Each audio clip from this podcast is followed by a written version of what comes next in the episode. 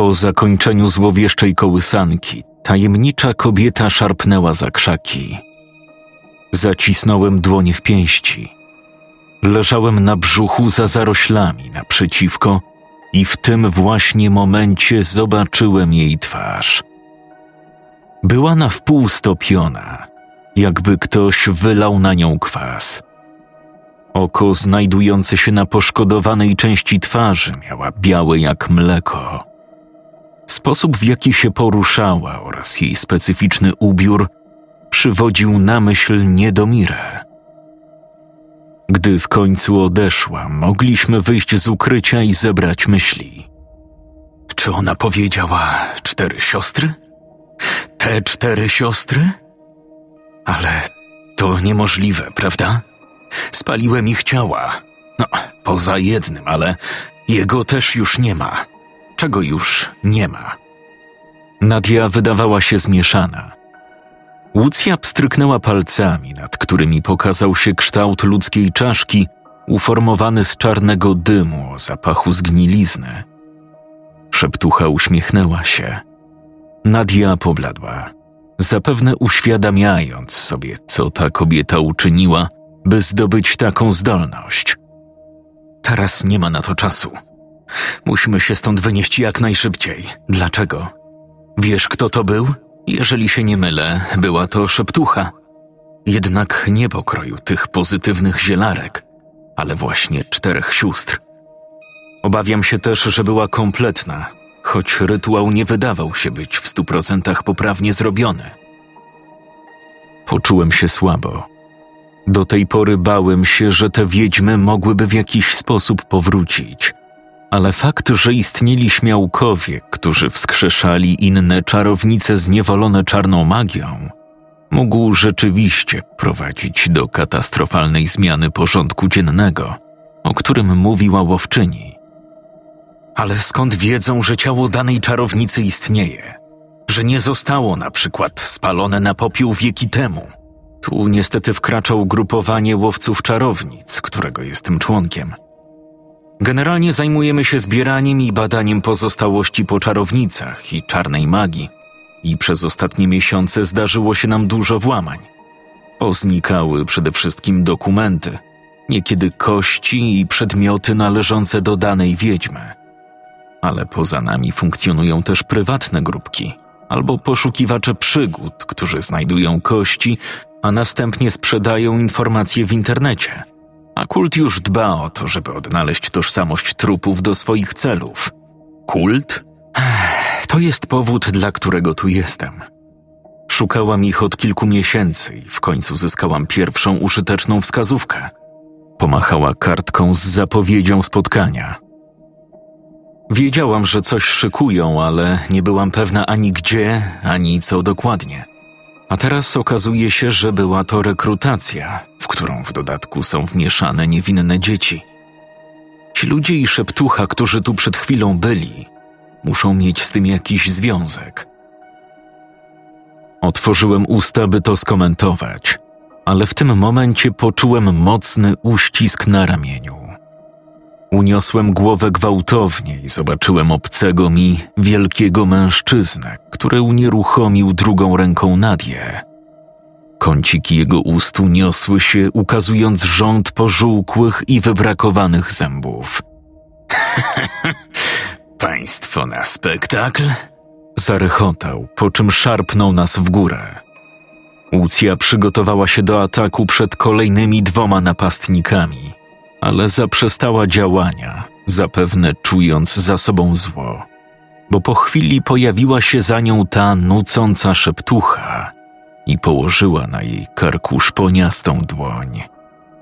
O, ta jest jedną z nas. Miałem nadzieję, że Łucja ostro zaprzeczy, ale ona milczała, w ciszy się z tym zgadzając – Nucąca szeptucha ją uwolniła, zapewne już w tym momencie uznając ją za sojusznika. Albo Łucja grała do ich muzyki, albo zmieniła zdanie i stronę, jak to bywało w jej zwyczaju. Czekaj.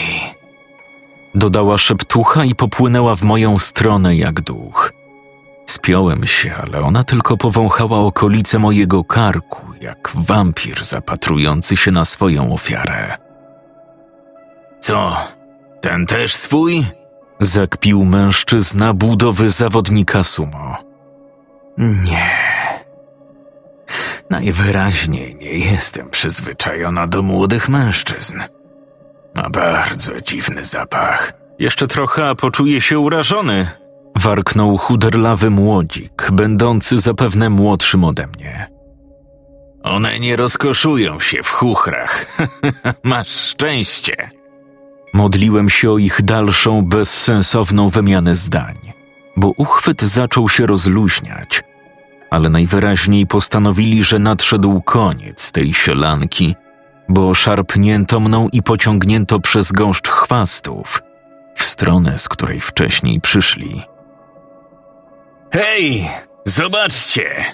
Usłyszałem niespodziewanie i zobaczyłem trzeciego nieznajomego, trzymającego w rękach dubeltówkę Nadi. Rzuciłem jej poirytowane spojrzenie, na co zwiesiła głowę. Na szczęście nie odkryli jej tożsamości jako łowczyni czarownic. Uznali, że broń należała do mnie i napiętnowali mnie mianem godnego pożałowania myśliwego. W pewnym momencie, kiedy szliśmy koło wykopaliska, potknąłem się i prawie wysunąłem z uścisku mężczyznę, ale wbrew pozorom miał dobry refleks i zacisnął dłoń na mojej prawej dłoni, ustawiając mnie z powrotem do pionu. Jednak gdy tylko to zrobił, wrzasnął i odsunął się ode mnie, jakby się mnie przestraszył. Zamachał rękami, coś od siebie odganiając. Wszyscy zatrzymali się i spojrzeli w naszym kierunku, ale byłem równie zdezorientowany jak oni. Nie widzieliście tego? Za niego coś wyskoczyło. Jakaś stara baba. Zlał mnie zimny pot. Czy on miał na myśli pomyloną Ilonę? Tylko w jaki sposób ją zobaczył? Zerknąłem na dłoń z blizną. Nagle ponownie mnie złapał, tylko tym razem za kark, niemal spychając w wykopalisko. Wbiłem paznokcie w jego przedramię, by utrzymać równowagę. On jest opętany. Widziałem coś i nie przywidziało mi się. Przez kilka sekund nieznajomi przyglądali mi się, włącznie z wrogą szeptuchą. Za chwilę mężczyźni zadecydowali o moim przeznaczeniu, powąchawszy mnie, przez co zachwiałem się i runąłem w tył, staczając w rozkopany teren, a następnie prosto pod ziemię, niefortunnie trafiwszy na dół. Zanim otoczyła mnie ciemność i cisza, zdołałem zobaczyć, jak wielkolud szarpie do siebie Nadię, która krzyknęła coś niezrozumiałego w moją stronę.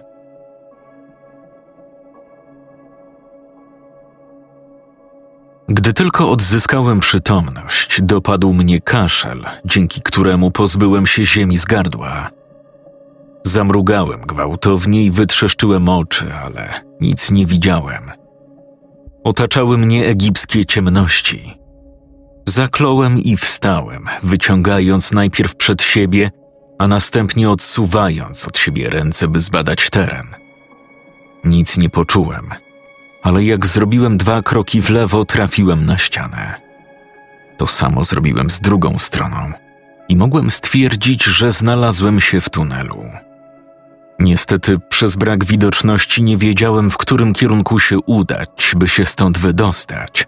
Dlatego też ruszyłem przed siebie z nadzieją, że dobrze wybrałem. Szedłem po omacku kilka minut i w końcu zobaczyłem pierwszą jasność. Był to promień słońca przebijający się przez dziurę w suficie gleby.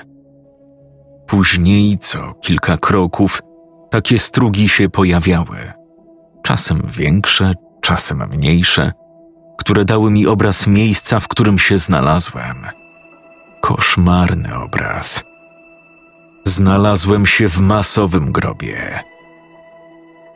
Przechodziłem przez kości, które wielkością i kształtem przypominały ludzkie i zapewne nimi były, patrząc na to, z czym mogliśmy mieć do czynienia. Potem było tylko gorzej, bo doszedł okropny smród rozkładającego się ciała, ale to były tylko szczątki ludzkie, na przykład noga, ręka czy porzucone ucho. Nie natknąłem się na żadne pełne ciało świeżego nieboszczyka. Po kilku zakrętach tunel zaczął się powiększać, tworząc niemal podziemne, prymitywne komnaty. Niektóre były podmoknięte, przez co tworzyły się błotne wysepki, w większości zaśmiecone.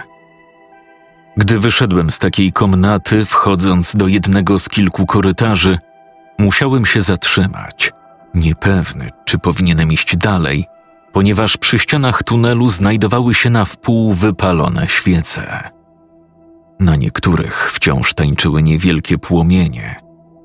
Tutaj też nie docierały promienie słoneczne, więc te świece były teraz moim jedynym oświetleniem. Wróciłem do komnaty, sprawdzając inne korytarze, ale każdy wyglądał podobnie poza jednym, całkowicie zacienionym, z którego bez namysłu zrezygnowałem. Wróciłem do pierwszego wyboru. Wziąłem jedną ze świec i ruszyłem przed siebie. Ten złowieszczy styl tunelu ciągnął się prawie kilometr. Posiadał parę zakrętów i każdy zdobiły świece. Od czasu do czasu miałem wrażenie, że widzę niebieski płomień, ale ostatecznie okazywało się to moją wyobraźnią. Chwyciłem kolejną świecę, kiedy wypaliła mi się połówka, którą miałem do tej pory. Nie zdołałem powstrzymać krzyku, kiedy nagle spod niej wyskoczył na mnie wychudzony szczur. Kopnąłem go odruchowo i uciekł w kierunku jasnej komnaty. Zawahałem się chwilę, słysząc głosy, ale gdy się w nie wsłuchałem, rozpoznałem szum wody. Ostrożnie przekroczyłem próg, a knot świecy w tym momencie się wypalił. To pomieszczenie różniło się od poprzednich, przede wszystkim tym, że miało drewniane podpory pod sufit i ściany oraz było wyłożone kamieniem. Zacząłem zastanawiać się, czy ten cały kult nie odbywał się właśnie tutaj, choć odór i widok, który został mi zaserwowany, nie należał do najprzyjemniejszych. Kurwa. Wyrwało mi się, gdy stanąłem po środku, gapiąc się z obrzydzeniem w ukrzyżowane ciała, porozwieszane wokół niemal idealnie okrągłej komnaty. Było ich siedem, każde nagie, z odciętymi głowami i ogólnie zmaltretowane do granic możliwości. Nagle coś kapnęło mi na dłoń, którą chciałem wytrzeć pod z czoła. Z niechęcią uniosłem wzrok i tym razem nie zapanowałem nad buntem żołądka, kiedy odnalazłem głowy przybitych do drewnianych krzyży ludzi. Każda zwisała na sznurach, których końce były przybite do pokrytego rzeźbami kamiennego sufitu. Gdy skończyłem wymiotować, zmrużyłem oczy i zmieniłem miejsce, żeby dokładniej przyjrzeć się rzeźbom. Przedstawiały cztery zakapturzone postaci, których dłonie trzymały właśnie za sznury. Wokół tajemniczych osobników widniało mnóstwo dłoni, wychodzących prosto z sufitu, jakby ku czemuś sięgały. Dopiero po chwili zorientowałem się, że gdzieś już widziałem podobny obraz. I nagle przypomniałem sobie malunek w tunelu przed szklanym targiem. Poczułem gęsią skórkę na całym ciele, a gardło mi ścisnęło ze strachu. Czy to spotykało nieproszonych gości? Nagle rozległ się stukot. Wzdrygnąłem się i spojrzałem w jedyne wyjście z tego cmentarzyska. Bez większego namysłu schowałem się za jeden z krzyży. Znajdowały się one na platformie, więc miałem na tyle miejsca, żeby tymczasowo stać się niewidzialnym.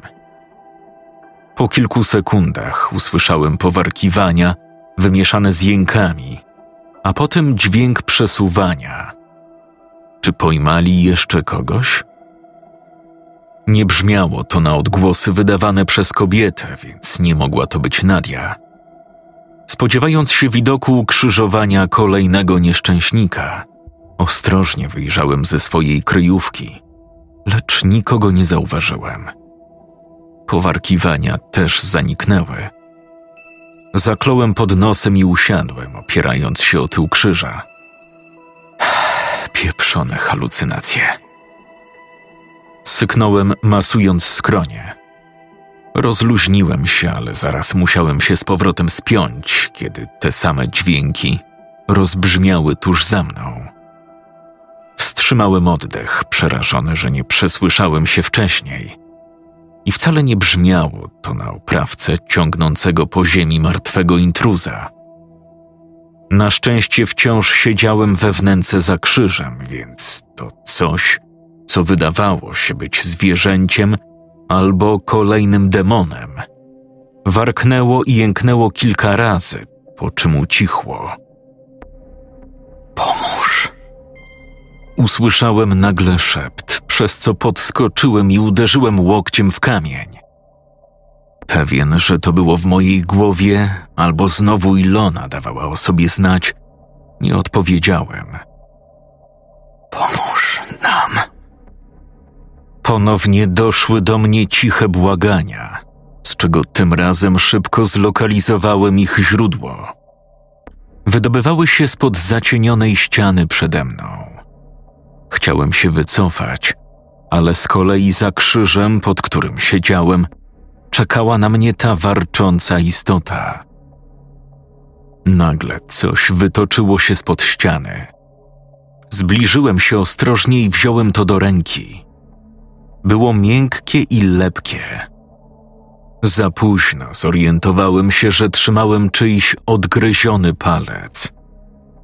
Odrzuciłem go ze wstrętem i w tym momencie z cienia wypełzły humanoidalne kształty, wydając te same warczące dźwięki. Wrzasnąłem i zerwałem się na nogi, gdy co najmniej dziesięć takich potworów wyciągnęło ku mnie ręce.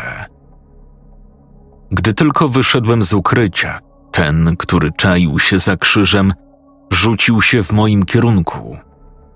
Odruchowo kopnąłem go w gębę, następnie wybiegłem na platformę, by przede wszystkim mieć lepszą widoczność. Gdy stwory weszły w krąg światła, doznałem kolejnego szoku. To nie były ani zwierzęta, ani demony. To byli ludzie.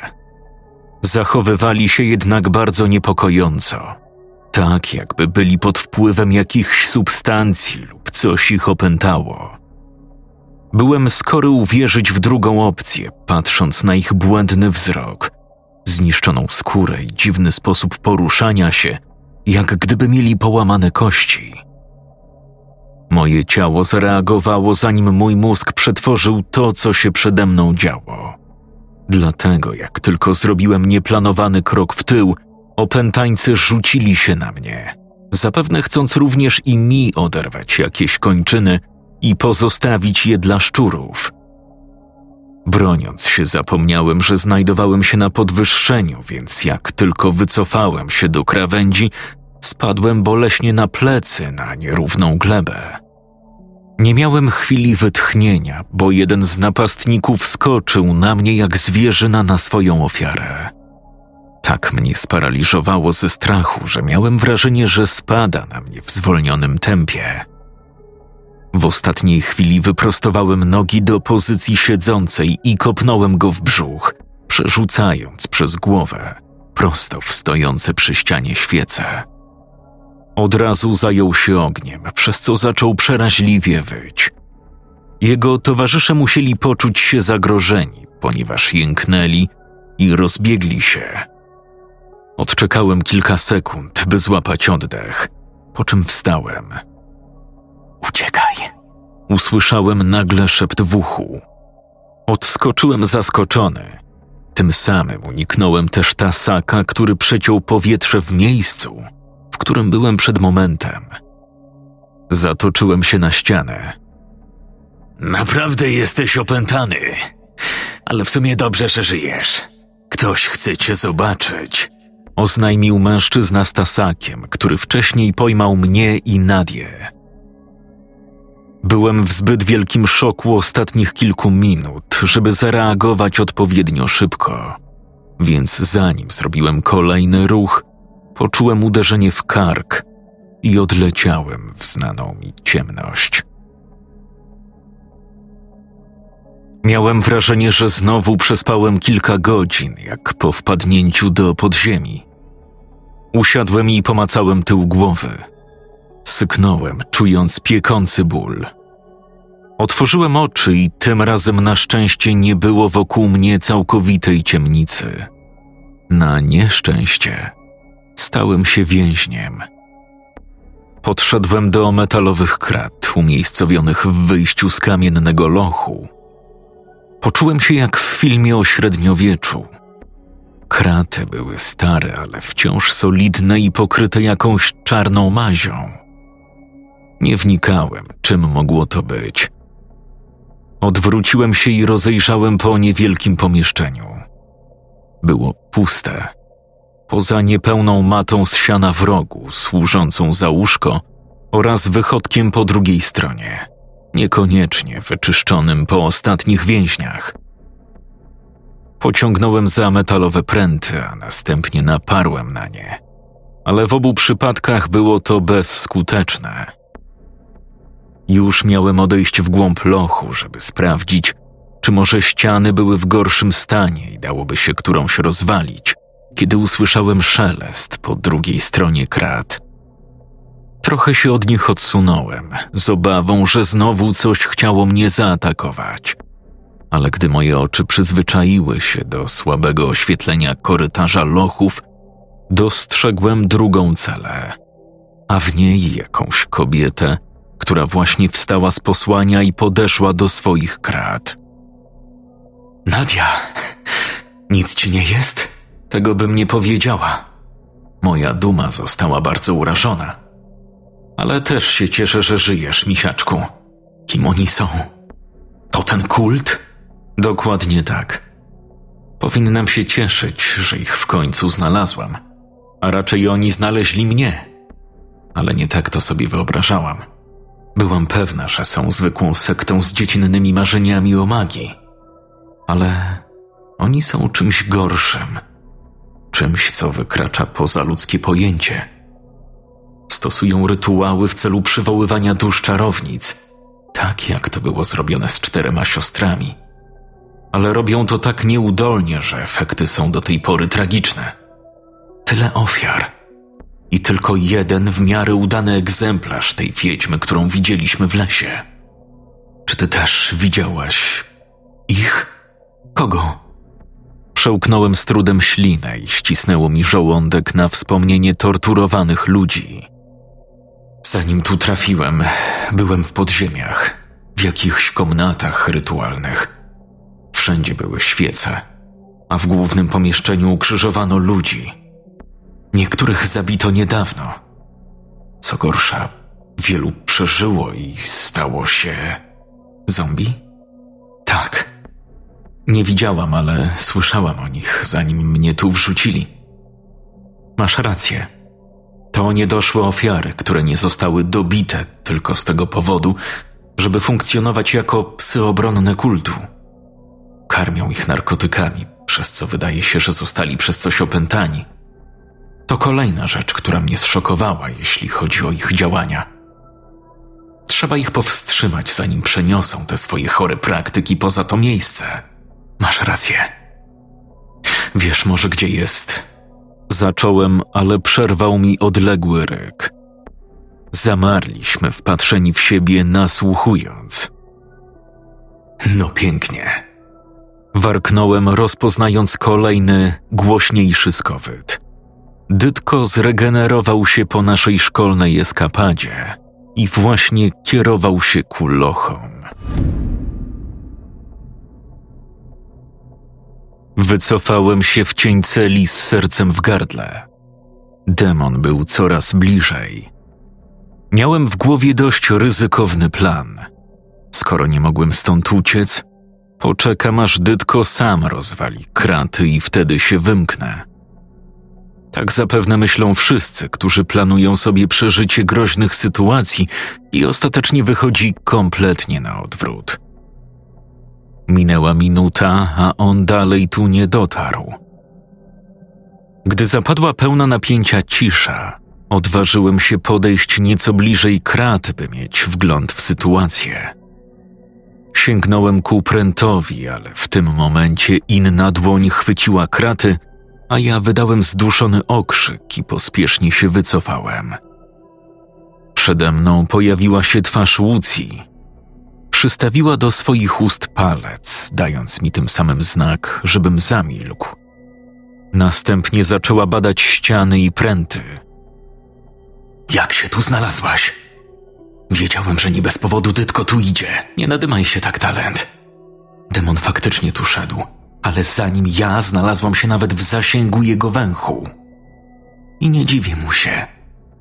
Dowiedziałam się wielu interesujących rzeczy, będąc tam, na górze. Czego dokładnie? Zapytała szybko Nadia. Łucja zerknęła na nią krótko. Potem wróciła do oceniania krat mojego więzienia. Generalnie to musimy trzymać się z dala od tej szeptuchy. Mam wrażenie, że nie przywołali połowy jej mózgu. Jest głupia, ale chciwa mocy, co doprowadziło do tego, że potrafi wysysać z ludzi życie. Wysysać życie? Co to za bzdury? Prychnęła łowczyni. Nie oczekuję, że coś takiego jak ty to zrozumie, perełko. Ale Des wie, co jest możliwe w przypadku czarnej magii. Zacisnąłem prawą dłoń w pięść. Łucja to zauważyła. Jej uśmiech się powiększył. Zaprzestała próby uwolnienia mnie i oparła łokcie o prętach. A, Des. Nie wiem, czy masz takie niesamowite szczęście, że jeszcze żyjesz, czy takiego pecha, że w ogóle cię to wszystko spotyka. O czym ty mówisz? Świeca szeptuchy. Wiesz, gdzie można ją znaleźć. Mówiłem, że nie wiem. Ile razy mam. Ale wiesz, że wciąż można ją stworzyć. Zamarłem. Skąd o tym wiedziała? Jak? Skąd o tym wiesz?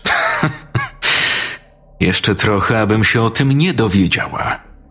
Gdybym siedziała potulnie z wami tutaj, żyłabym w cieniu do samego końca. Ale widzisz, trzeba myśleć w takich sytuacjach. Jestem jedną z nich, więc dlaczego nie mieliby mi zaufać? Ta głupia wiedźma też musiała się poczuć raźniej, że nie jest jedynym dziwakiem. Oprowadzili mnie po swoim pokaźnym kulcie. Czułam się niemal jak w cyrku. Zmaltretowani ludzie na łańcuchach, uwieszeni jak psy. Pseudoczłonkowie w czarnych szatach.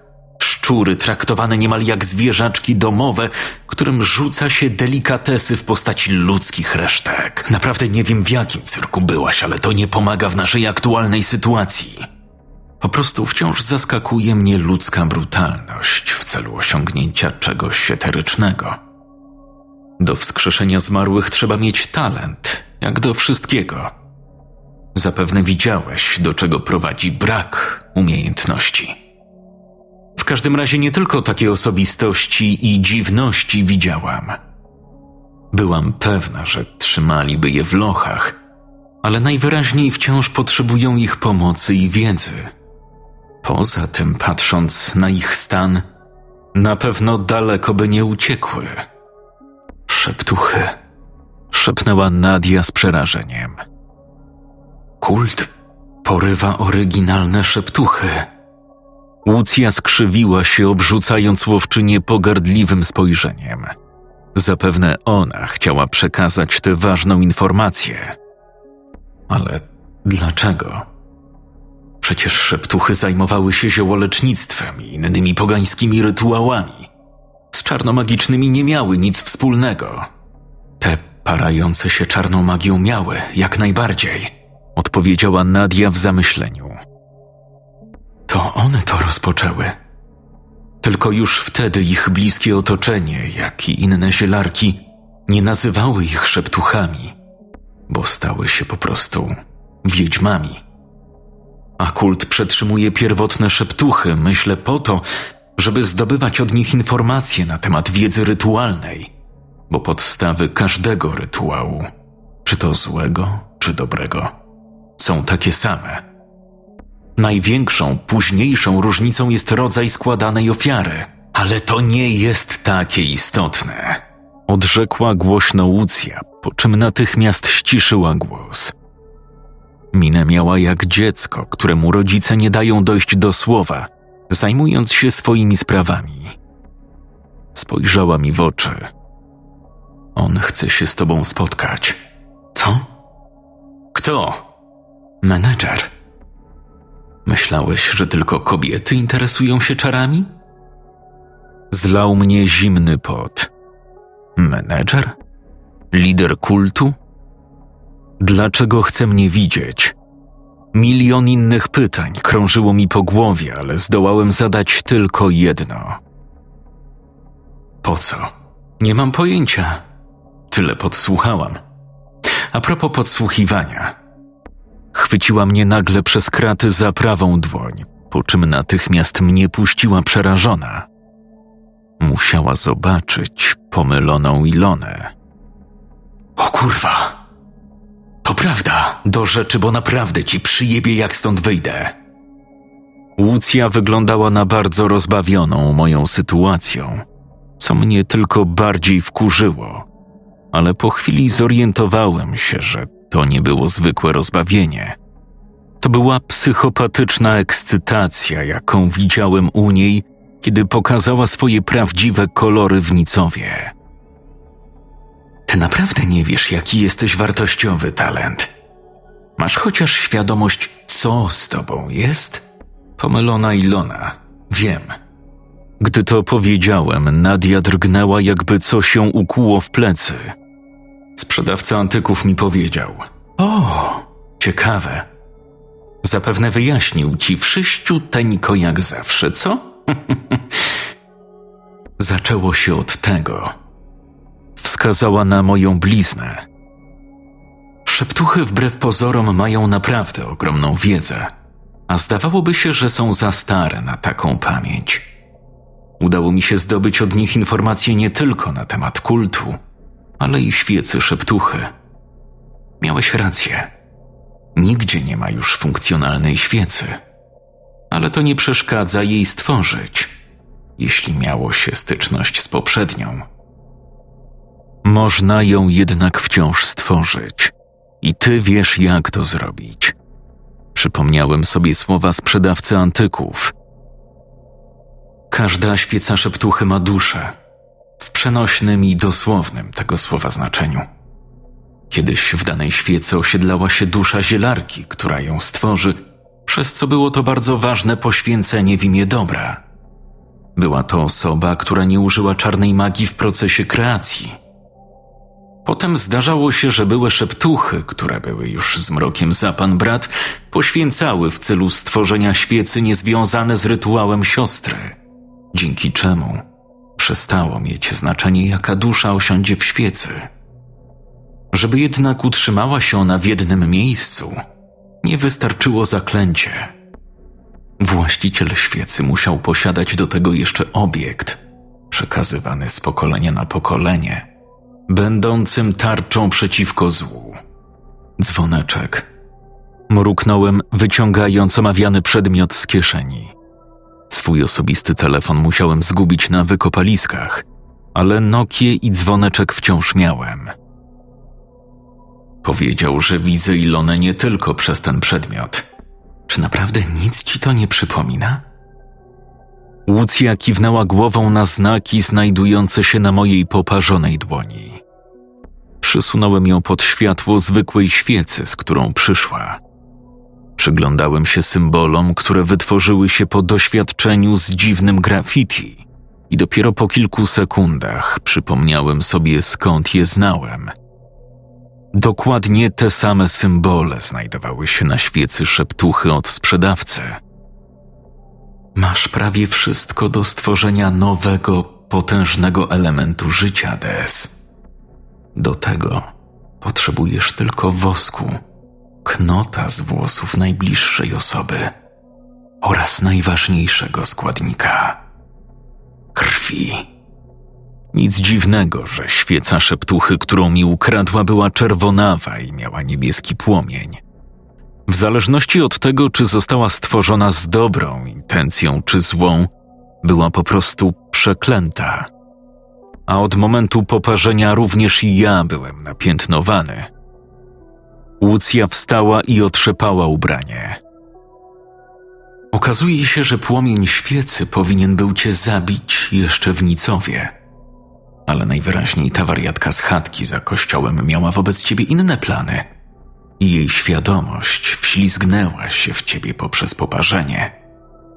Jednak dopiero jak wszedłeś w posiadanie pogańskiej broni przeciw złu i uaktywniłeś swoją krew poprzez wkroczenie na teren czarownic, byłeś w stanie ją zobaczyć.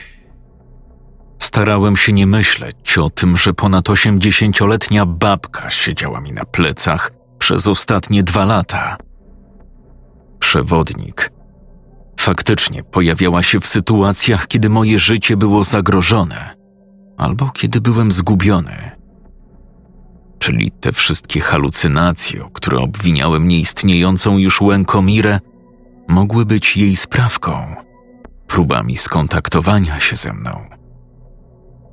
Czy w takim razie zamierzała odejść, kiedy stworzę tę świecę? Czy po prostu osiedli się w niej? Nagle rozległ się huk i skowyt demona. Ponagliłem Łucję, żeby mnie uwolniła, ale ona pokręciła głową, proponując tę samą metodę, której zamierzałem użyć, zanim ona się zjawiła. Schowałem się w najdalszym kącie celi, czekałem aż Dytko zaatakuje. Teraz zajęło mu to zaledwie kilka sekund w porównaniu do ostatniego obwieszczenia swojej obecności. Gdy usłyszałem stąpanie jego pajęczych odnóży, napiąłem mięśnie, w każdej chwili gotów do ucieczki. Ale jego kroki w pewnym momencie ucichły. Czekałem i czekałem. Zmarszczyłem brwi coraz bardziej zestresowany. Nadstawiłem uszu Nadi i Łucji też nie słyszałem. Przestraszyłem się, że z jakiegoś powodu ogłuchłem, ale dokładnie moment po tej myśli dobiegło do mnie skrobanie. Dochodziło nie od strony krat, tylko z kąta naprzeciwko mnie. Pomyślałem, że to zapewne kolejny szczur, dlatego to zignorowałem, wbijając wzrok we wciąż zablokowane wyjście. Za moment jednak mnie to skrobanie zaniepokoiło. Udałem się więc pod ścianę naprzeciwko prętów. Po kolejnych pięciu sekundach wszystko zaczęło się dziać jednocześnie. Z pomiędzy kamieni, skąd wydobywało się skrobanie, wystrzelił szczur, a wyjście eksplodowało prosto na mnie. Natychmiast padłem na ziemię, choć nie zdołałem uniknąć dwóch ostrych odłamków metalu, które zadrasnęły mi szyję i policzek. Przeturlałem się na bok, po czym pospiesznie wyczołgałem z celi. Nadia i Łucja zgarnęły mnie z ziemi i pobiegliśmy ku wyjściu. Lochy okazały się labiryntem. Co najmniej dwa razy się zgubiliśmy. Musimy znaleźć Mirę. Mruknąłem, gdy zatrzymaliśmy się na kolejnym rozwidleniu dróg. Gdy tylko to powiedziałem, zobaczyłem ruch w korytarzu, w wejściu którego stałem. Bez zastanowienia runąłem tam pewny, że to Mirka. Zatrzymałem się gwałtownie, widząc zamiast niej obszerne pomieszczenie, a w nim przykute do ścian starsze kobiety. Szeptuchy. O nich musiała mówić Łucja. To od nich dowiedziała się, co było ze mną nie tak – było ich z piętnaście, co mnie zszokowało, bo oznaczało, że to był naprawdę duży i niebezpieczny kult, skoro potrzebował aż tyle różnych źródeł wiedzy do osiągnięcia swoich celów. Kobiety były wycieńczone i niektóre nieprzytomne, o ile w ogóle jeszcze żywe. Ten, kto wymyślił taki sposób pozyskiwania wiedzy, najwyraźniej brał kogo popadnie, mając nadzieję, że w końcu trafi na kogoś, kto miał to, czego potrzebowali.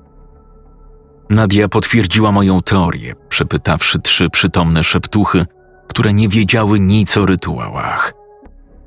W połowie drogi poczułem szarpnięcie za rękę.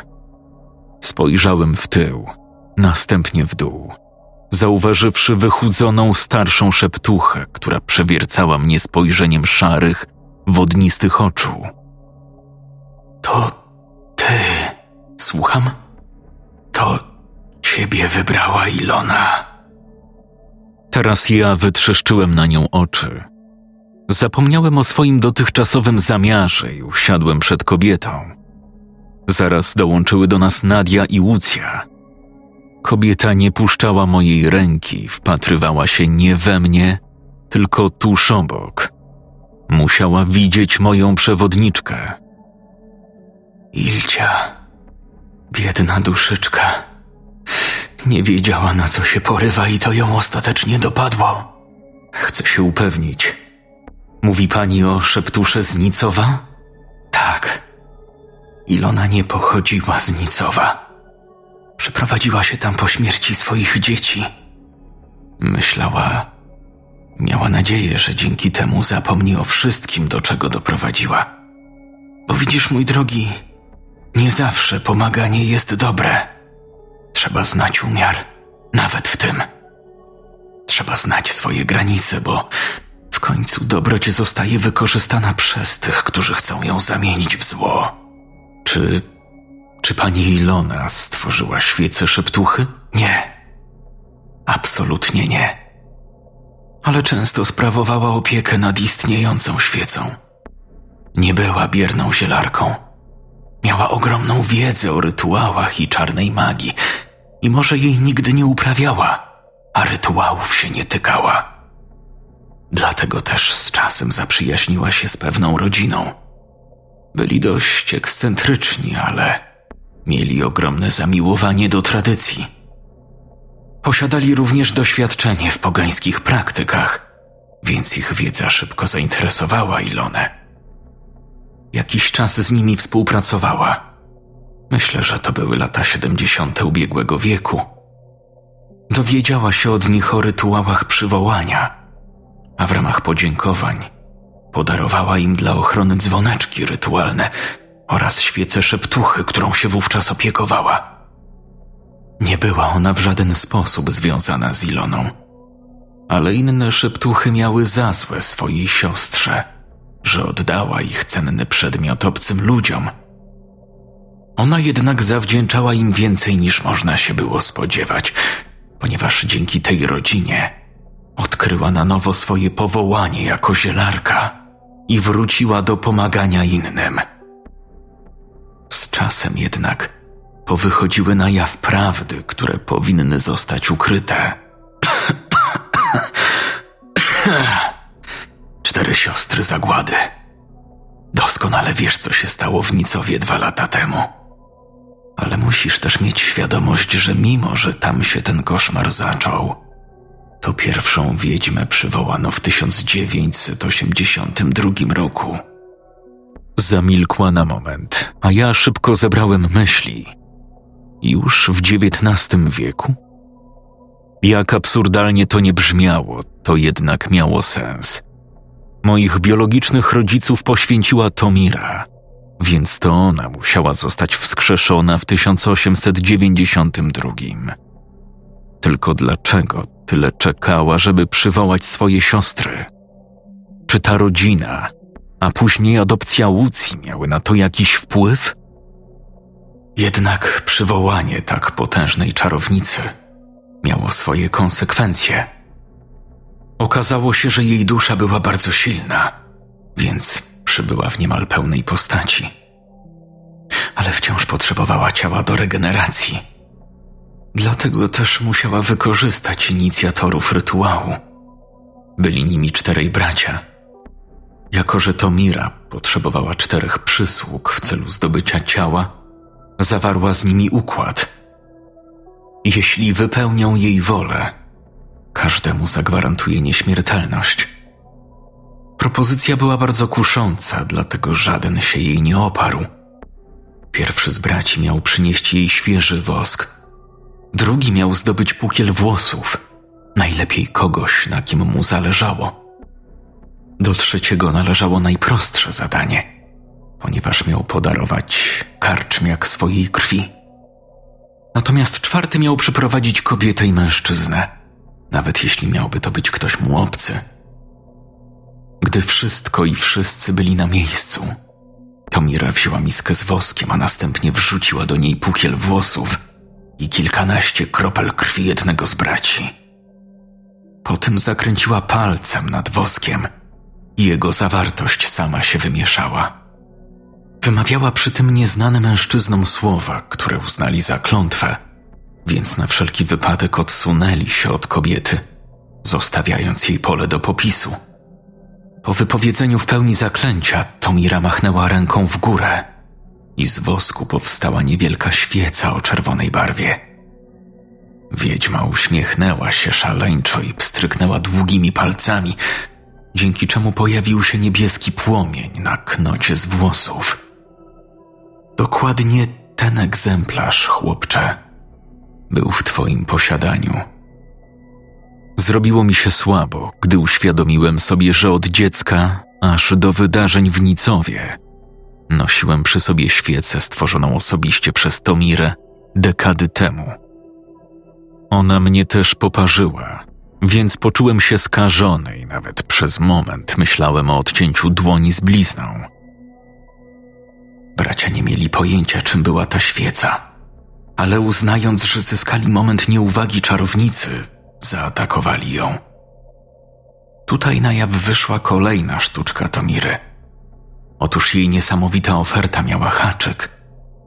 W zamian za dar nieśmiertelności nie mogli się jej przeciwstawić, inaczej umrą w strasznych męczarniach i ich dusza zostanie doszczętnie zniszczona, bez możliwości odrodzenia się, co również miało spotkać ich potomków – nie zdradziła oczywiście tego przy zawieraniu układu.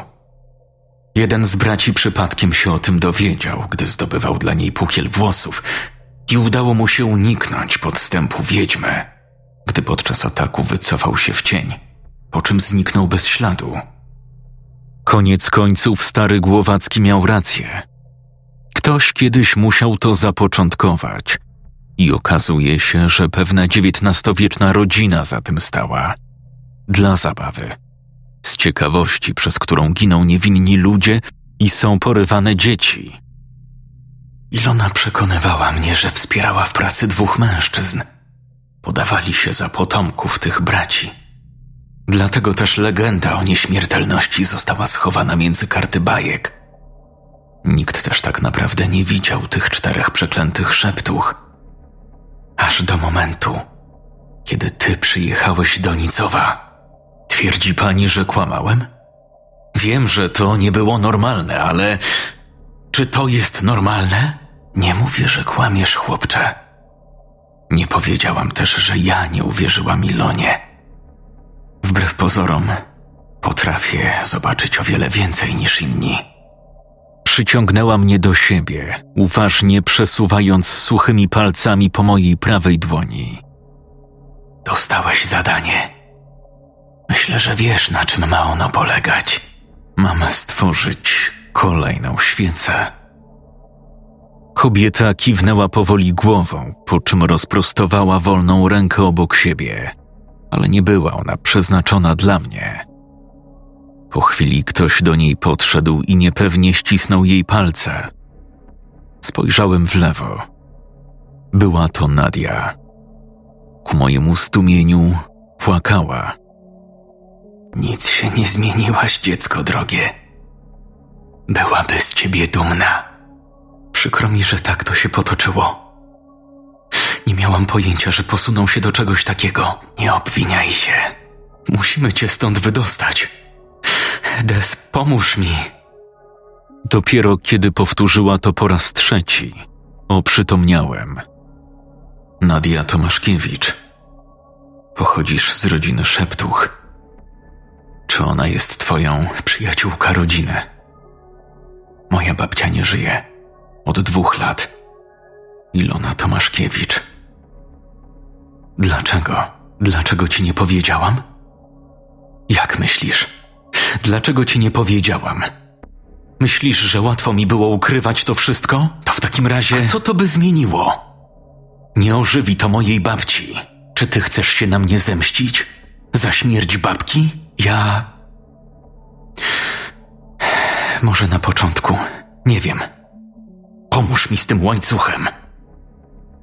Gdy udało nam się uwolnić szeptuchę, nie mogłem pozwolić uciec temu tematowi, jak już go podjęliśmy. Dobra. Powiedzmy, że rok temu zbliżyłaś się do mnie tylko po to, żeby się na mnie odegrać, mimo że nie ponoszę odpowiedzialności za jej śmierć. Czy w takim razie w sierocińcu też byłaś fałszywa? Nie zrozumiesz tego. I nie masz prawa mówić, że nie ponosisz żadnej odpowiedzialności. Na poważnie. Co miałem zrobić? Mieliśmy do czynienia z pieprzoną wiedźmą, dokładnie taką samą, jaka jest tutaj. Wskazałem na korytarz prowadzący w głąb podziemi, ale w tym momencie zorientowałem się, że pokazywałem naucję, która do tej pory w milczeniu wszystkiemu się przysłuchiwała. Mówi o tej krzywej mordzie z kultu. A może właśnie nie? Przecież przejęłaś czarną magię Tomiry. Teoretycznie prowadzisz jej życie na nowo i zasługujesz na miano pieprzonej wiedźmy. Nie mieszaj mnie w wasze kochankowe kłótnie, bo i tak wyjdziesz z nich bez głowy. Ty suko! Starsza szeptucha pobladła, gdy usłyszała o Tomirze. Próbowałem rozdzielić kobiety, zanim ściągną na nas tych goryli z kultu, ale w tym momencie zadzwonił telefon. Był tak absurdalnie głośny i niespodziewany, że w pierwszej chwili przeraziłem się, że ktoś obok mnie włączył syrenę alarmową. Kiedy przypomniałem sobie o Noki, wyszarpnąłem ją z kieszeni i odebrałem połączenie. Halo! Nie trzyj mordy na mnie, szczylu. Wciąż jestem od ciebie starszy. Niemal upuściłem komórkę z zaskoczenia. Głowacki. Ale. Ale jak? Skąd masz ten numer? Co? Co to za pytanie? To przecież twój numer. Nie, nie, nie, nie, to nie mój telefon. Dostałem go. Że co? Nie pogrywaj ze mną. Wysłałeś mi przecież maila, że zgubiłeś swój dotychczasowy i podałeś mi numer nowego. Za nie mówiłem. Nic mu nie wysyłałem, ale nie mylił się w tym, że zgubiłem swoją komórkę. A skądś musiał o tym wiedzieć. Skontaktował się z tobą. Co? Kto się niby skontaktował? Sprzedawca antyków. To on napisał ci maila. To on jest sprawcą wszystkiego. Na pewno napisał też maila, który ściągnął mnie do Nicowa dwa lata temu. To wiele wyjaśnia. Ten sprzedawca, o którym mówisz. Jak on wyglądał? Wtrąciła się Nadia. Czy ja wiem? Nie przyglądałem mu się dokładnie.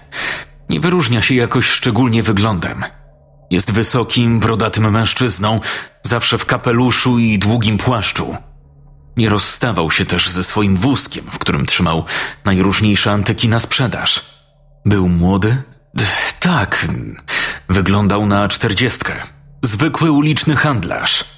Uliczny handlarz z antykami, Des? W tych czasach?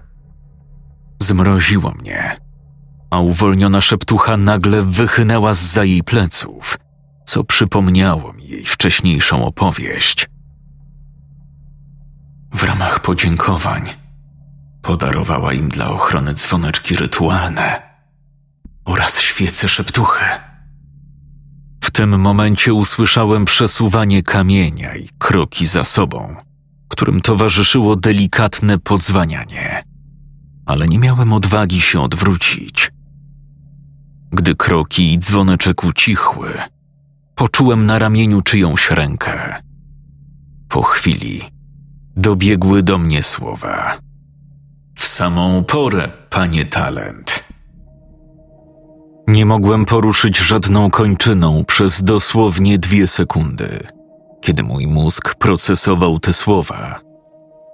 W końcu zmusiłem swoje ciało do kontrataku i uniosłem rękę w geście obronnym, jednocześnie się odwracając. Stojący za mną mężczyzna bez wahania chwycił mnie nieco wyżej nadgarstka co spowodowało objawienie mu się pomylonej Ilony. Był on ubrany w elegancki garnitur, ale zakapturzony, tak jak osoby stojące za nim. Dlatego też jego tożsamość była wciąż tajemnicą. Szlak. Wydusił mężczyzna, ku mojemu zdumieniu odsuwając się ode mnie, jakbym przynajmniej go poparzał. Tym samym kaptur zsunął się z jego głowy, ukazując dobrze znaną mi twarz sprzedawcy antyków. Wykorzystałem ich moment nieuwagi, pchnąłem nieco mężczyznę, przez co stracił równowagę i zainteresował swoich kolegów. Nadia wzięła starszą szeptuchę na swoje plecy i wybiegliśmy za Ucją, która otworzyła kolejne tajne przejście. Co do diabła? Syknęła Nadia, kiedy zatrzymaliśmy się pośrodku coraz bardziej zwężającego się tunelu. Odstawiła na chwilę szeptuchę na ziemię. Kto? Czy to był. Menedżer, potwierdziła Łucja. Wpatrywała się we mnie z ciekawością. To na serio on? Ten twój cały tajemniczy sprzedawca? Tak, Ech, Nie. To znaczy, wygląda jak on, ale. ale. Zerknąłem na bliznę po poparzeniu przez świecę szeptuchy. Dziwne, że zaskoczył go widok Ilony. Sam mi o niej powiedział. Każdy może się przestraszyć widma, nawet ten, który był go świadom. Nie, nie, nie, nie, nie. Na szklanym targu on sam widział zmarłą zielarkę, a raczej wyczuwał jej obecność. Nie widział, ale to on dał ci ten dzwoneczek i telefon, nie? A potem powiedział Głowackiemu, żeby zadzwonił na ten numer, twierdząc, że należy do ciebie. Dla mnie wygląda to jak zaprowadzenie za rączkę prosto w pułapkę. Najwyraźniej on też ma świadomość, jak naiwny jesteś. Zeszliśmy z tematu. Tu nie chodzi o. Urwałem, kiedy dotarło do mnie, że do naszej rozmowy dołączył się ktoś inny. Spojrzeliśmy w prawo, na kucającego obok mnie mężczyznę w średnim wieku, któremu połowę twarzy zakrywało rondo kapelusza. Kompletnej ciszy uśmiechnął się i podniósł rękę w górę na powitanie.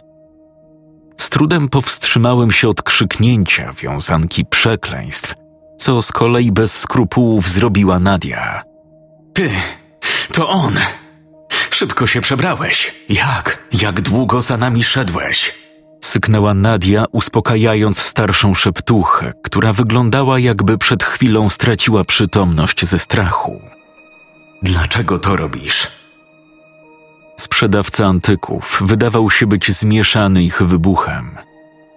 Przyglądałem mu się uważnie. Tak naprawdę to odczułem ulgę. Jeszcze niedawno byłem przekonany, że ten osobnik jest tylko urojeniem mojej chorej wyobraźni albo halucynacjami wywołanymi przez cztery siostry. Teraz jednak miałem pewność, że wszyscy go widzą. Pojawianie się z nienacka i znikanie bez śladu musiały być po prostu jego sposobem na życie. To nie byłeś ty. Tam, w komnacie z szeptuchami. Gdzie? Zapytał z uśmiechem sprzedawca. Łże! Łże jak znud. To nie on. Talent. Dlaczego znowu. Zamknij się. To są momenty, kiedy pragnę, by Dytko cię dopadł. Dzięki temu nie będę miał z tobą więcej do czynienia. Kim jest menedżer? I czy naprawdę jesteś nieśmiertelny? Sprzedawca antyków milczał chwilę, a po jego minie wywnioskowałem, że był lekko zawiedziony tym, że musi zrzucić swoją powłokę tajemniczości. W końcu westchnął i usiadł przy ścianie. Następnie spojrzał gdzieś ponad moim ramieniem, zapewne na moich towarzyszy. Wciąż czekam na odpowiedź. Ponagliła go Nadia, po czym powtórzyła jedno z moich pytań. Czy jesteś nieśmiertelny?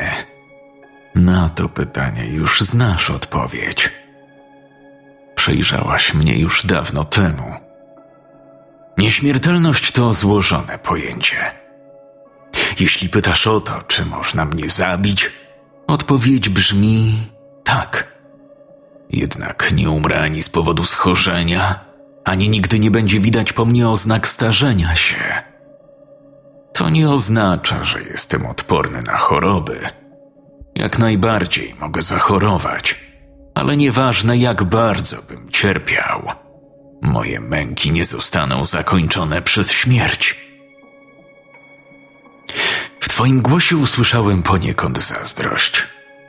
Nie ma o co. Nieśmiertelność jest moją klątwą, której od lat próbuję się pozbyć. Skoro tak bardzo chcesz się tego pozbyć, dlaczego nie stawisz czoła złu? Zapytała łowczyni.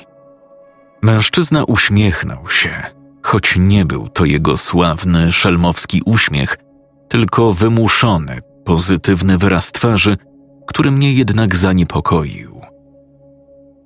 Nie każdy ma odwagę postawić się śmierci, mimo że byłaby ona dla niego wybawieniem. Kłamca. Usłyszałem nagle szept za plecami, przez co wciągnąłem gwałtownie powietrze i odskoczyłem. Za mną znajdowała się stara szeptucha. Wróciłem wzrokiem na sprzedawcę, po czym rozejrzałem się zmieszany. W tunelu znajdowaliśmy się tylko we trójkę. Ja, sprzedawca i szeptucha.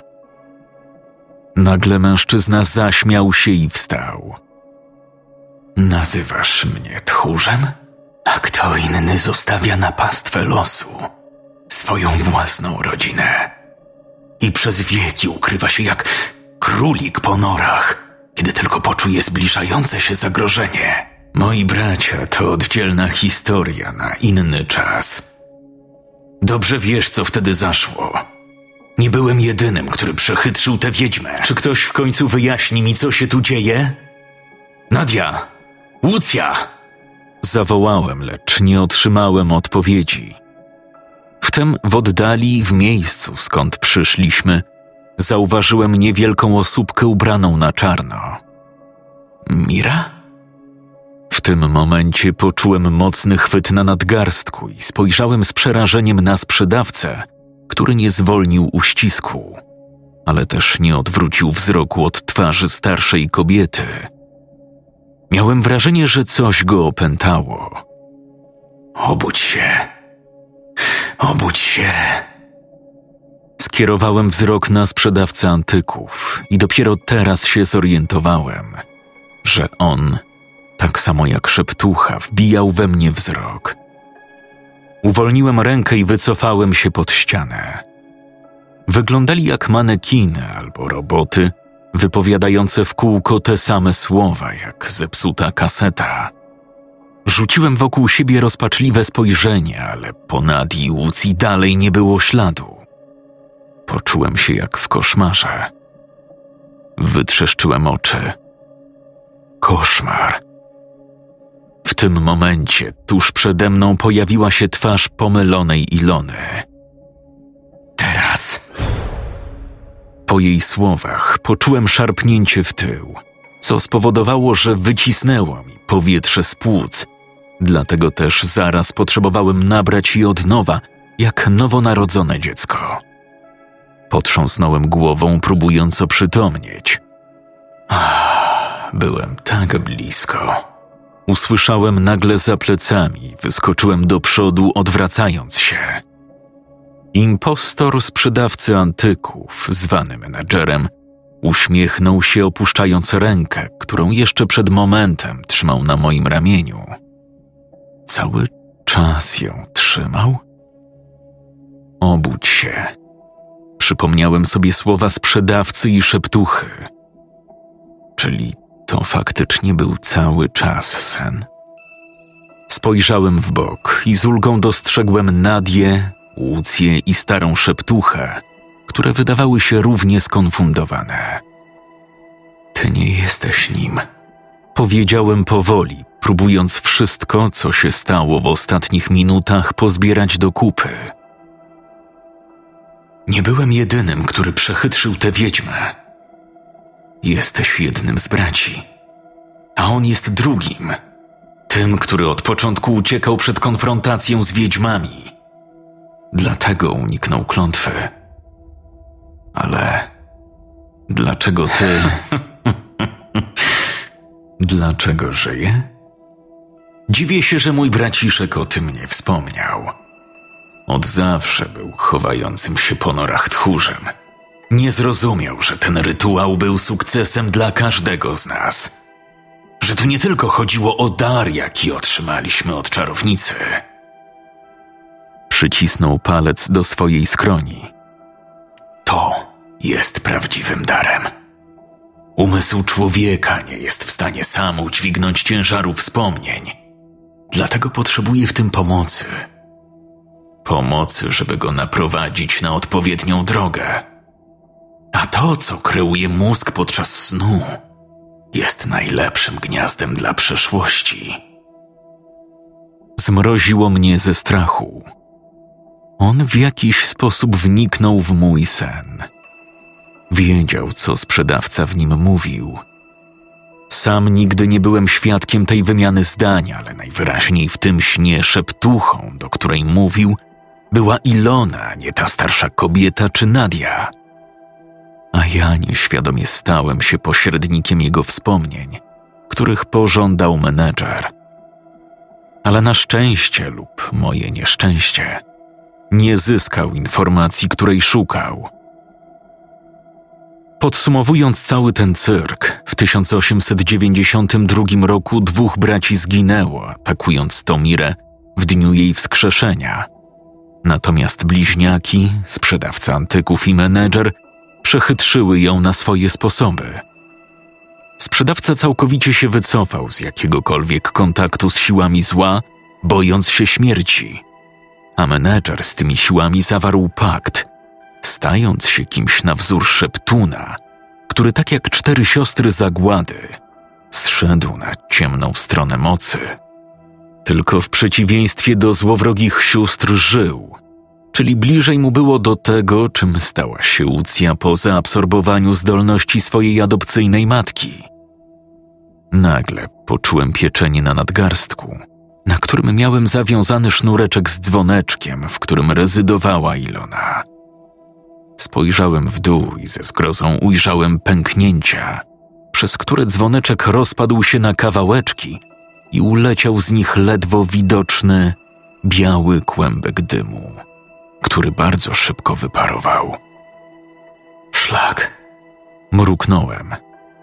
Uniknąłem spojrzenia Nadi, która również zauważyła znikającą mgiełkę i zacisnęła dłonie w pięści.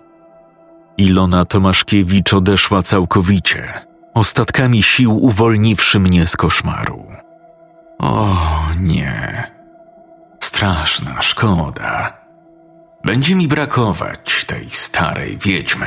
Ona nie była wiedźmą. Oburzyła się Nadia, celując w niego z broni, ale powstrzymałem ją.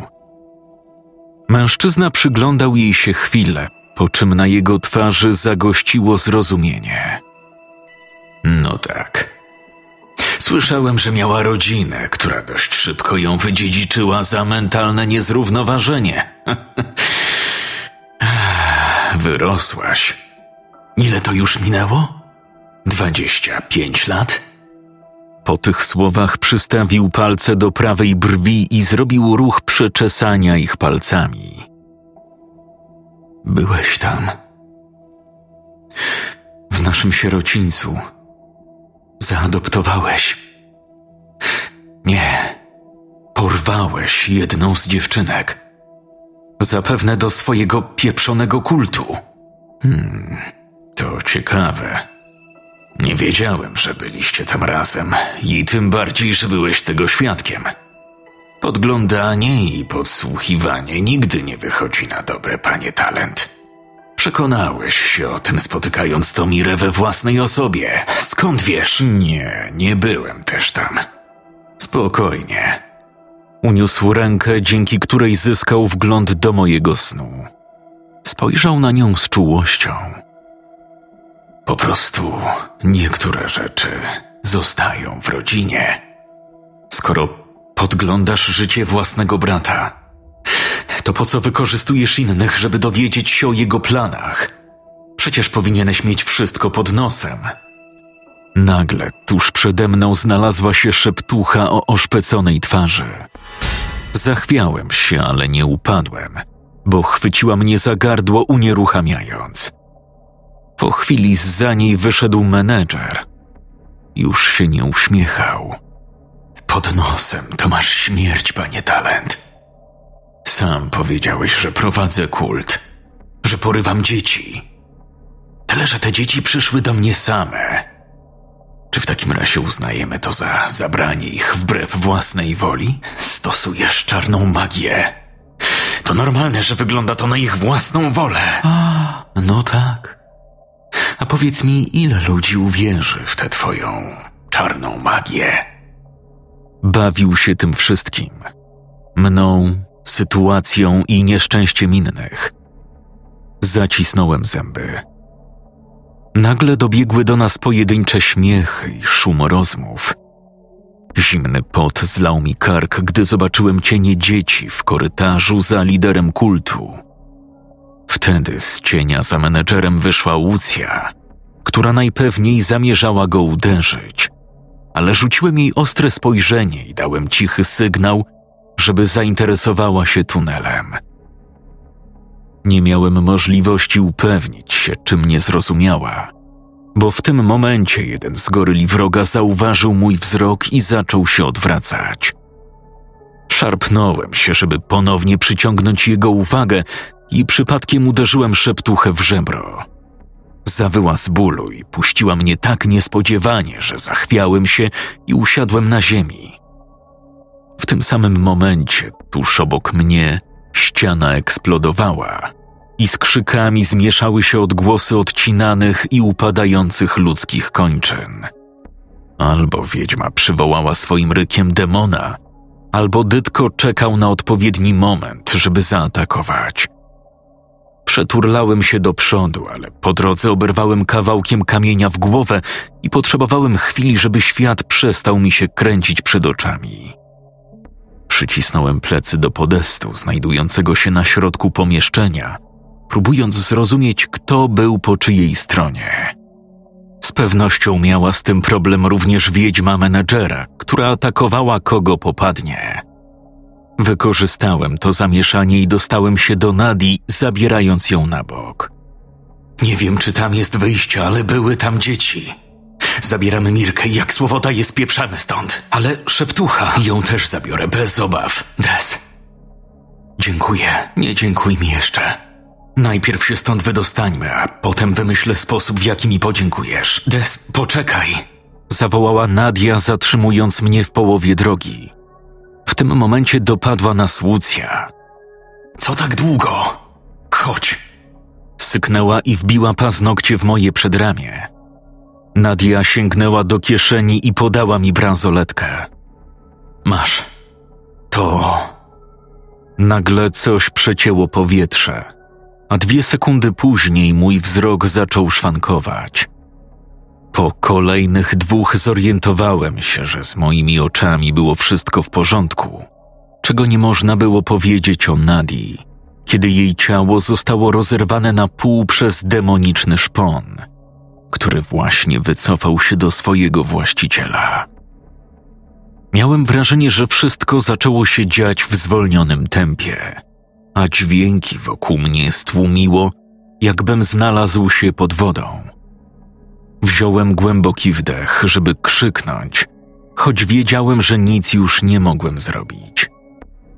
Bez większego namysłu rzuciłem się do przodu, ku swojej dziewczynie, ale czyjeś ręce oplotły mnie w torsie i z trudem odciągnęły od miejsca zbrodni, zmierzając do tunelu.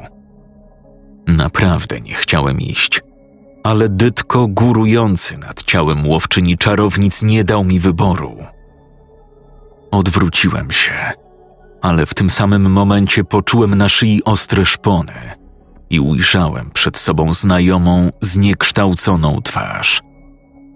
Wiedźma wytrzeszczyła oczy, po czym otworzyła usta nienaturalnie szeroko i zaczęła wciągać powietrze jak odkurzacz. Nie wiedziałem, czy to jej uścisk, ale nagle poczułem się bardzo źle jak gdyby ktoś wysysał powietrze z mojego otoczenia. Jednocześnie coś mi wstrzykując do żył. Na szczęście Łucja tym razem nie uciekła, tylko uderzyła czarownicę w głowę kamienną płytką, dzięki czemu z powrotem byłem wolny. Kurwa! Syknąłem, bo tylko to mi mogło przejść przez gardło. Wciąż nie mogłem uwierzyć w to, co się przed momentem wydarzyło, ale nie miałem możliwości, żeby tam wrócić i faktycznie upewnić się, że nie miałem żadnych halucynacji. Zacisnąłem dłoń na bransoletce z dzwoneczkiem. Na razie jesteśmy bezpieczni. Słyszałaś? Wyłaś. Dopiero po chwili dotarły do mnie jej słowa i rozejrzałem się zmieszany. Spodziewałem się starej szeptuchy, ale moim oczom ukazała się drobna postać w czarnej sukience i w rozczochranych włosach. Mira! Sapnąłem w tym samym momencie, co dziewczynka rzuciła mi się na szyję, przypadkiem uderzając mnie łokciem w klatkę piersiową. Była brudna, zmarznięta, ale poza tym wydawała się cała i zdrowa. Posadziłem ją na ziemi, zarzucając na jej ramiona swoją kurtkę. Chwilę wszyscy siedzieliśmy w milczeniu, wsłuchując się w niepokojącą ciszę i zastanawiając, który moment będzie najodpowiedniejszy, żeby ruszyć dalej w poszukiwaniu wyjścia. Jest dziwne. Ten pan. Odezwała się niespodziewanie Mirka. Menedżer? Ten facet w szacie? Tak. Śledzi mnie w snach. Wtem przypomniałem sobie jej sen tuż przed tym, jak została porwana. Czy ścieżka, którą widziała w krainie snów, była elementem hipnozy lidera kultu, która ją tu przyprowadziła? Zrobiło mi się sucho w gardle ze stresu. Nie miałem pojęcia, że potrafił manipulować kimś we śnie. Założyłem, że tylko był w stanie szpiegować czyjeś wspomnienia. Pierwszy etap to sen, powiedziała ponuro Łucja. Ta starucha mi wyjaśniła, w jaki sposób kult zdobywa kandydatki na szeptuchy. Gdy we śnie ktoś pójdzie dymną ścieżką, zostaje wybrany i tym samym jego własna wola zanika. Dlatego te bachory wyglądały jakby lunatykowały. Dzięki temu nie było z ich strony oporu. Zerknąłem na Mirkę, która nie skomentowała tego, ale po wyrazie jej twarzy zyskałem potwierdzenie, że Łucja mówiła prawdę. Dlaczego? Zacząłem, ale w tym momencie przerwał mi dźwięk przychodzącej wiadomości. Wyjąłem Nokię i otworzyłem SMS-a od Głowackiego. Dytko można spalić świecą szeptuchy. Celuj w oczy. Serce zabiło mi mocniej. Tak, mieliśmy w końcu plan odnośnie demona i postanowiłem na nim się teraz skupić.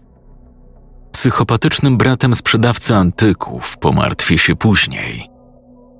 Otworzyłem usta, by zadać Łucji pytanie, jak zabrać się za stworzenie nowej świecy, kiedy Mira zacisnęła palce na moim rękawie, wciskając mi coś w dłoń. Otworzyłem ją i moim oczom ukazała się niewielka świeca. Nie miała knota, ale wciąż miała wosk. Des, to. Wysapała Łucja, zrywając się na nogi. Zapewne domyśliła się, co zamierzałem zrobić. Bez słowa wyjąłem z kieszeni zapalniczkę i zacząłem topić wosk w wyżłobiony kamień. Szlak. Nie mam włosów. Zerknąłem na Mirkę w zastanowieniu, ale w międzyczasie Łucja wrzuciła jakiś pukiel w wosk. Rzuciłem jej mordercze spojrzenie. Chyba nie myślisz, że. To nie mój Mondralo. Ucięłam go tej twojej kochance, zanim uciekliśmy. Znowu po coś wróciła. Tak jak w domu Głowackiego dwa lata temu. Co wtedy zabrałaś? Co? Z domu Głowackiego. Jak uciekaliśmy przed Niedomirą, wróciłaś po coś wtedy. Co to było? A, to. Dziwię się, że jeszcze o tym pamiętasz. Wróciłam po jej oko, które jej wydłubałeś. Do mojego rytuału potrzebowałam nie tylko świecy szeptuchy, ale i czegoś, co należało do rodziny czarownicy, którą zamierzałam przywołać. A co może być lepszego od części ciała jej rodzonej siostry?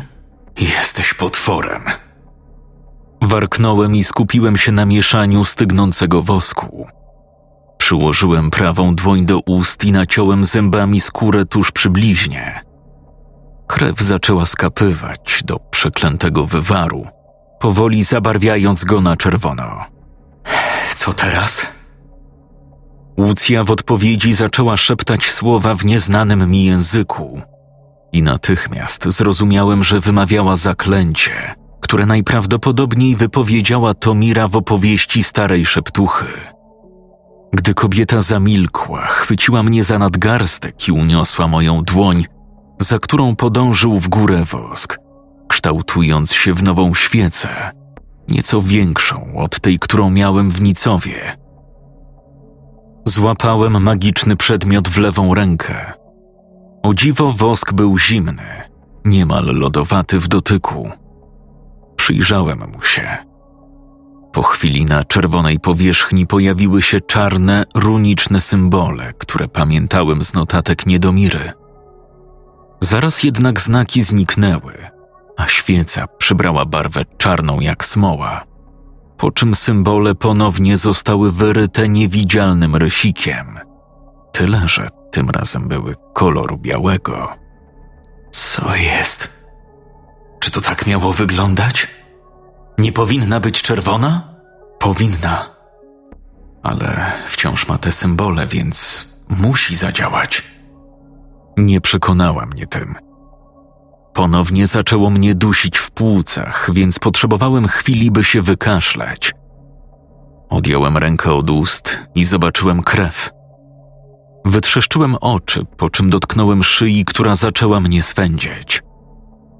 Kurwa, Des, nic mi nie jest. To było kłamstwo. Czułem się potwornie z sekundy na sekundę. Wzdrygnąłem się, gdy usłyszałem stuknięcie w ścianę przy dziurze przy ziemi, w której niedawno ukrywała się Mirka. Wpatrzyliśmy się tam, nie wiedząc, czego powinniśmy oczekiwać. Nagle z dziury wystrzeliło odnóże dytko, które oplotło kostkę Miry, przewracając ją i ciągnąc ku sobie. Dziewczynka pisnęła z paniką, wyciągając ku mnie ręce – Chwyciłem ją w ostatniej chwili, próbowałem uwolnić, ale stwór był zbyt silny. Dlatego po kilku momentach szarpaniny wyrwał mi ją, a dziecko posunęło po podłodze krzycząc tak przeraźliwie i tak mocno drapiąc podłogę, żeby się czegokolwiek złapać, że sam miałem ochotę się zabić, żeby tylko nie słyszeć tego bólu i przerażenia. Nie! Skoczyłem do dziury, gdy Mirka zniknęła mi z oczu. Jeszcze chwilę słyszałem jej płacz i ryki demona, po czym wszystko ustało. Zapragnąłem, żeby dalej słyszeć jej krzyki. Ta cisza była gorsza, ponieważ oznaczała tylko jedno. Szlak. Dlaczego wszyscy wokół mnie umierają? Wrzasnąłem, po czym znowu zacząłem pluć krwią. Zgiąłem się w pół, gdy zabrakło mi tchu. Jak wyprostowałem się, nagle zakręciło mi się w głowie i straciłem czucie w całym ciele, spadając w ciemność. Obudził mnie dźwięk dzwoneczka. Był nieco przytłumiony, ale zaraz usłyszałem go bardzo wyraźnie i tuż obok ucha. Przekręciłem się na bok i podniosłem sznurkową bransoletkę – Dzwoneczek wciąż drżał, jakby miał wbudowany silniczek. Wtedy rozległy się kroki. Zacisnąłem palce na sznurku. A to ci niespodzianka, powiedział menedżer, zatrzymując się przy mnie, po czym trącił mnie butem. Że jeszcze żyje? Warknąłem siadając.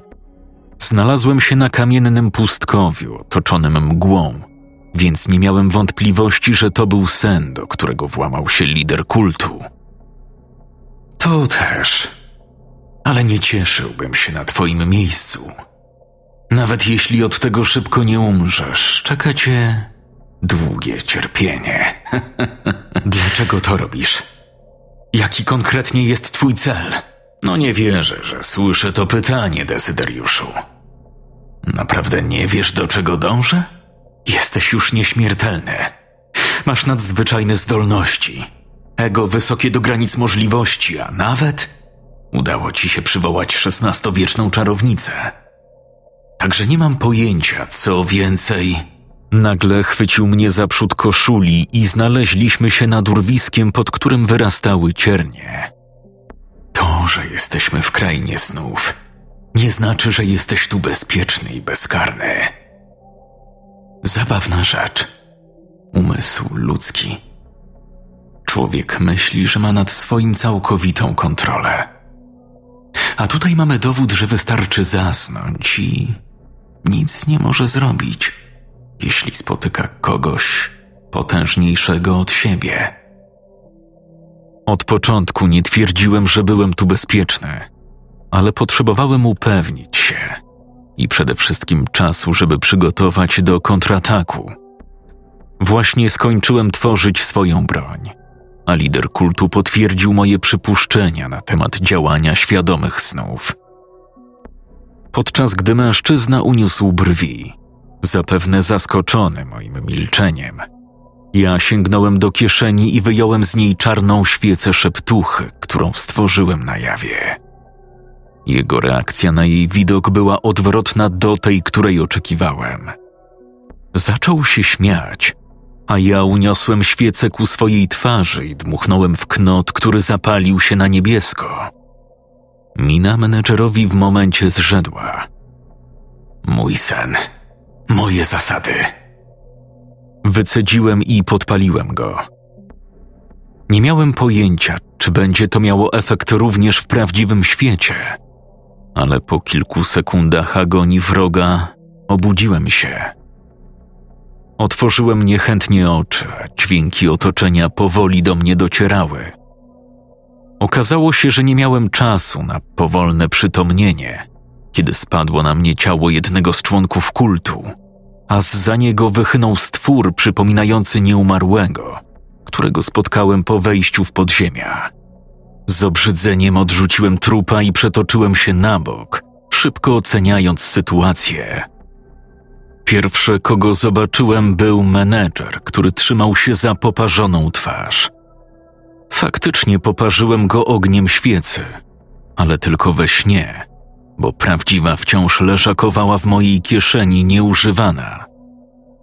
Po chwili odsunął dłoń od twarzy i zauważyłem, że miał nie tylko oparzoną skórę, ale i pokrytą czerwonymi plamami.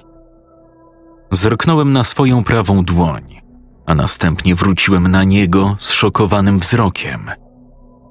To nie ogień go poparzył, tylko moja krew. Coś było w mojej krwi, co po zatruciu przez szeptuchę zmieniło jej właściwości tak drastycznie. Zanim zakiełkowała mi w głowie nadzieja, że jakimś cudem trucizna opuściła mój krwiobieg, dopadł mnie potworny kaszel. Niespodziewanie między mną a liderem kultu wylądował wypatroszony człowiek, który zaraz znowu uniósł się ku górze, kiedy Dytko próbował oddzielić go od swojej odnogi. Te jego próby spowodowały, że w pewnym momencie wnętrzności tego nieszczęśnika poleciały prosto na mnie. Nie wytrzymałem i zwymiotowałem, a po gwałtownym opróżnieniu żołądka wrócił mój kaszel. Czułem, jakbym w pewnym momencie wykaszlał swoje płuca. Nagle usłyszałem dzwoneczek. Było to jednak raczej w mojej głowie, bo wokół mnie był taki hałas, że to niemożliwe, żebym go tak wyraźnie usłyszał. Wyjąłem z drugiej kieszeni sznurkową bransoletkę od Nadi. Teraz skojarzyłem wzór na sznureczku, który często widziałem na jej nadgarstku, ale nigdy wcześniej nie widziałem przy nim dzwoneczka. Być może otrzymała bransoletkę od swojej rodziny, zanim trafiła do sierocińca. Zacisnąłem zęby. Pewnie to chciała mi powiedzieć tuż przed swoją tragiczną śmiercią. Z myśli wyrwał mnie łoskot i cios, który odrzucił mnie na ścianę. Wydałem zduszony okrzyk i osunąłem się na ziemię. Potrząsnąłem głową, po czym rozejrzałem się. Okazało się, że sprawczyniami największego hałasu były Łucja i wiedźma z kultu. Do tej pory nie miałem okazji zobaczyć pełnych zdolności Łucji, która w tym momencie wyglądała, jakby zatrudniła całą armię trupów i zdeprawowanych dusz, które co i raz atakowały zatrute szpony wrogiej czarownicy. Wtem dostrzegłem nieopodal demona. Otrząsnąłem się i zapaliłem świecę szeptuchy. Dotarłem do półki skalnej, na którą wspiąłem się, by znaleźć się na poziomie demonicznej gęby. Hej! Dytko zignorował mój krzyk, który musiałem powtórzyć ze dwa razy. Przy trzecim obrócił się ku mnie tak gwałtownie, że wytworzony przez ten ruch powiew niemal zgasił świecę. Osłoniłem knot dłonią, spanikowany. Demon otworzył paszczę pełną piekielnie ostrych zębów i już miał mnie przegryźć, kiedy wcisnąłem mu świecę w jedno ze zdeformowanych oczu. Za moment ogniem zajęło się też drugie, wprowadzając stwora w stan amoku. Szybko zszedłem z półki, która moment później eksplodowała. Boże, Nagle dobiegł do mnie inny ryk i gwałtownie się odwróciłem. Wiedźmę kultu dopadł jeden z kamiennych filarów, które zniszczył Dytko, ale to nie był jej krzyk. Łucja motała się we wszystkie strony, przyciskając dłonie do twarzy, jakby chciała zedrzeć z niej niewidzialną maskę. Co jest? Pali! Tak bardzo pali! Pali? Zlał mnie zimny pot, gdy przeniosłem spojrzenie z niej na demona, który właśnie znieruchomiał z wypaloną twarzą, po czym zaczął się powoli rozsypywać. Po tym jak wyparował całkowicie, pozostawił po sobie tylko zapach sosny. Natomiast Łucja przestała cierpieć. Łucja? Podszedłem do niej i ostrożnie poklepałem ją po ramieniu. Poruszyła się, przez co odetchnąłem z ulgą. Zaraz jednak zgroza powróciła, gdy podniosłem głowę. O nie! Czarownica częściowo podzieliła los Dytko. Podczas gdy ogień świecy szeptuchy zlikwidował demona, osoba, która go przywołała, również doświadczyła przeklętego płomienia, tracąc oczy. Jej oczodoły wyglądały niemal identycznie do ofiar czterech sióstr, tyle że nie wypływał z nich wosk, tylko krew. Kurwa. O kurwa. Dlaczego? Co zrobiłeś? Co ja zrobiłem? Zrobiłem dokładnie to, co kazałaś. Zabiłem Dytko świecą szeptuchy. Skąd miałem wiedzieć, że to się stanie? Chciała to skomentować, ale z jej gardła wydobył się jedynie ryk złości. Sam ledwo powstrzymałem się od krzyku, gdy ból dopadł moją lewą rękę. Zrobiła się sina, niemal czarna. Ścisnąłem ją w prawej dłoni przerażony. Musiałem szybko znaleźć jakieś antidotum. Nagle poczułem czyjąś dłoń na ramieniu. Zamachnąłem się odruchowo za siebie, ale zaraz zawahałem się, po raz kolejny przeżywając szok. Przede mną stał starzec w kapeluszu i długim płaszczu. Wyciągał ku mnie rękę, jakby z zamiarem pomocy. Nie mamy czasu. To niemożliwe. To ty?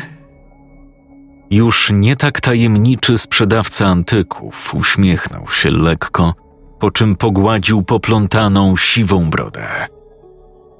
Dodało mi nieco lat, co?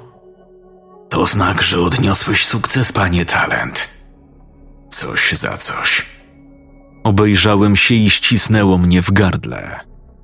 Kolejna. Łucja leżała na plecach, z głową przekręconą w bok. Usta miała półotwarte, a na policzkach i szyi plamy zaschniętej krwi. Najgorsze było jednak miejsce po jej wypalonych oczach, które w tym momencie przypominało kamienną skorupę. Weź ją ze sobą. Czarna magia Tomiry jeszcze jej całkowicie nie opuściła, więc przyda się jej ciało, by się stąd wydostać. Ale co? Jak? Co się stało? Chciwość ją zgubiła. Podczas przywoływania Tomiry nieplanowanie uwolniła byt, który powstał ze strachów zmarłych, potocznie zwany Dytkiem. Nie wiedziała jednak, że tym samym została zespolona z demonem i stali się jednym. Dlatego też, jak spaliłeś demonowi oczy, dzięki czemu powrócił do czeluści zaświatów, jego los podzieliła osoba, która go przywołała. Natomiast ja.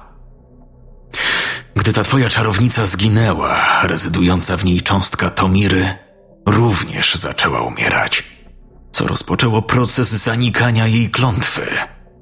Nieśmiertelność. Czyli ty też, tak. Umrę. Ale nie tak szybko. Na pewno mam jeszcze z kilka miesięcy życia.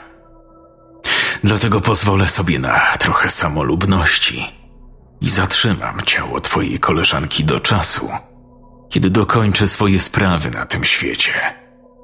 Potem oboje możemy spokojnie go opuścić.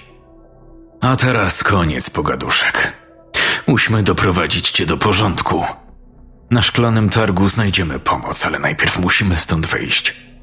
W lochach znalazłem wyjście ewakuacyjne, ale zanim opuścimy to jakże urokliwe miejsce, potrzebuję załatwić jedną rodzinną sprawę. Idź przodem. Spotkamy się za jakieś piętnaście minut. Kiwnąłem głową. Wziąłem łucję na plecy i pomaszerowałem w kierunku lochów. Trafiłem na miejsce dość szybko. Nogi same mnie prowadziły. Silnie walcząc ze zmęczeniem, doszedłem do końca drogi, oświetlając ją sobie świecą szeptuchy. Wszedłem do najbliższej celi. Odłożyłem ciało Łucji na drugi koniec pomieszczenia, samemu przysuwając się do ściany. Jego wciąż nie ma, a świeca powoli wypala się i robi się coraz ciemniej. Nie wiem, czy mój żywot w tym momencie jest zależny od płomienia, ale boję się jego zgaśnięcia. Śmiertelnie się tego boję. Ciemność, która mnie prześladowała od kiedy tylko wszedłem do lochów, nie była normalna. Było w niej coś nieludzkiego. Czuję, jakby w każdej chwili ze ściany czy z podłogi miały wychnąć cztery siostry apokalipsy, powracając z zemstą. Ręce mi się trzęsą, jest mi cholernie zimno. Chwilę odpocznę.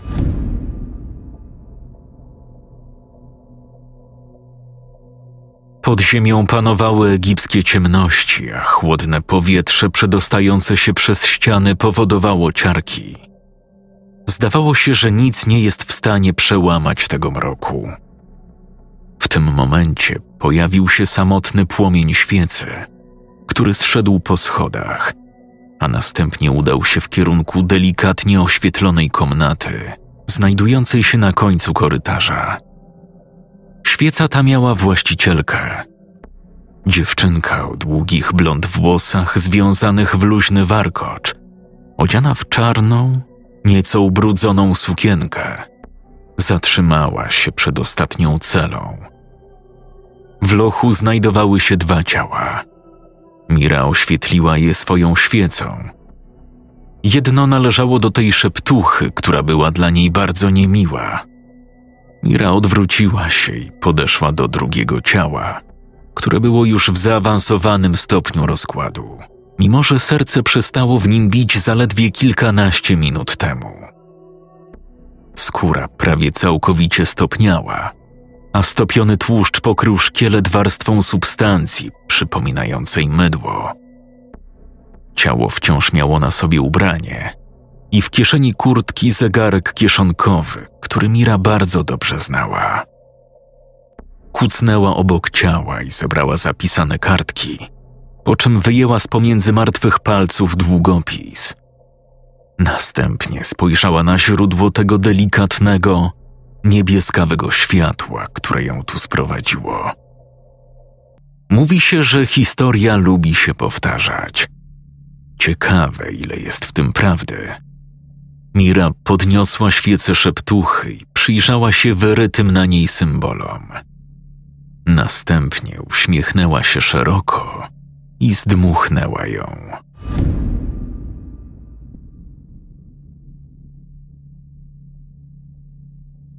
Scenariusz Paulina Ziarko. Czytał Jakub Rutka.